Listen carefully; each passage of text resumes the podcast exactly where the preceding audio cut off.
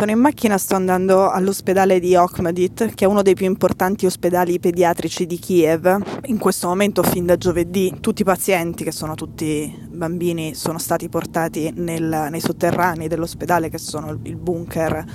il rifugio sotterraneo dell'ospedale, dove ci sono molti bambini pazienti di oncologia che in questo momento hanno problemi a fare i cicli di chemio che non potrebbero in teoria interrompere, ovviamente. Nel frattempo ai pazienti che erano già pazienti dell'ospedale prima dell'inizio dell'invasione si aggiungono i pazienti che sono, ad esempio, i feriti. Ci sono cinque bambini feriti nel razzo che ha colpito un palazzo a Kiev tre giorni fa, un bambino che, che è morto, e i medici, i pediatri dell'Okhmadyt sono preoccupati ovviamente sia di dare subito l'assistenza alle emergenze che arrivano, che sono arrivate soprattutto appunto quel giorno nell'ospedale, ehm, sia sottolineano il fatto che oltre ai morti che si contano, che sono i soldati e i civili, ci sono quelli che in una situazione di, di assedio come quella che c'è in questo momento a Kiev non possono più ricevere le cure di cui hanno bisogno, e quando si pensa al fatto che in città non arrivano più le scorte non significa solo che manca il cibo nei negozi, ma ovviamente significa anche che bisogna razionare le scorte anche per quanto riguarda i medicinali, e bisogna fare scelte difficili su a chi dare e a chi non dare le medicine, a chi non darle perché può farne a meno e anche a chi non darle perché la sua situazione è molto compromessa e è una scelta meno razionale dedicarle a questa persona, in questo caso a questo bambino.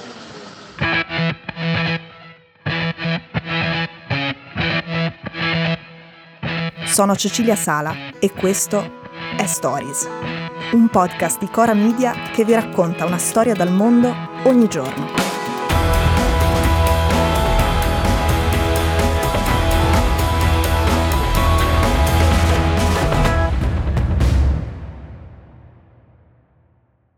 In our hospital, people donate blood uh, not only for children, but uh, for all people, for soldiers, uh, for adults, uh, and uh, the main purpose is for children, because um, many children who is here now have oncohematology disease, and uh, all the time uh, they need uh, transfusion of blood. Lei è una dottoressa, è una pediatra di questo ospedale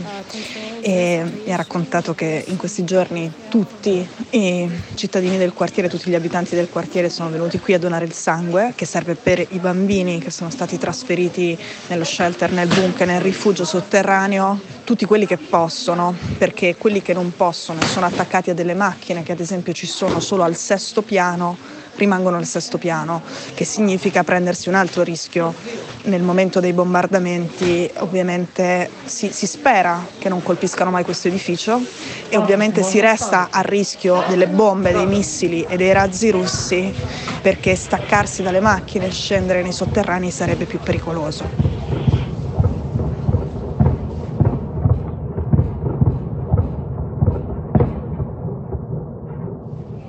Tutti quelli che possono invece scendono giù, è un reticolato, questi sotterranei sono vari sotterranei in realtà collegati tra loro, per fortuna sono molto grandi perché è un ospedale enorme, quindi sono, sono molti pazienti, sono molte le persone che hanno bisogno di un posto riparato quando suona, quando suona l'allarme, sia per i bombardamenti aerei che sono mirati, che colpiscono un punto specifico, che sganciano la bomba in un punto specifico, sia quando vengono lanciati, e purtroppo è successo, razzi e missili che invece sono molto più caotici e casuali e molto più pericolosi, perché appunto possono colpire eh, molto più facilmente bersagli civili.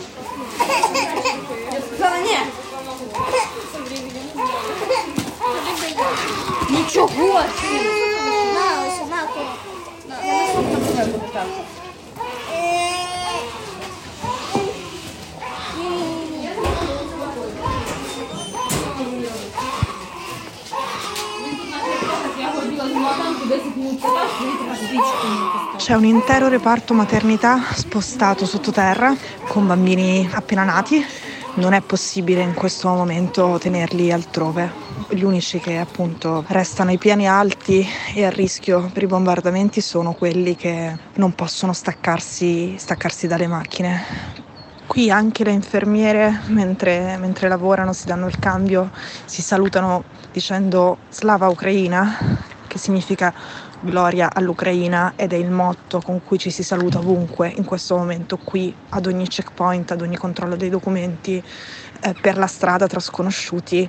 e anche tra le corsie, che in questo momento sono le corsie di un sotterraneo e non di un vero e proprio ospedale, mentre, mentre si lavora. Anche il reparto di chirurgia è stato spostato nei sotterranei, con tutte le difficoltà che questo comporta, ovviamente. Le bambine piccole, pazienti, aiutano l'organizzazione dell'ospedale, che in questo momento è ovviamente sotto uno stress incredibile, a pulire i cavoli, sbucciare le patate e fare quello che serve per avere dei pasti caldi più o meno tutti i giorni in questo sotterraneo. Noi ci sentiamo domani.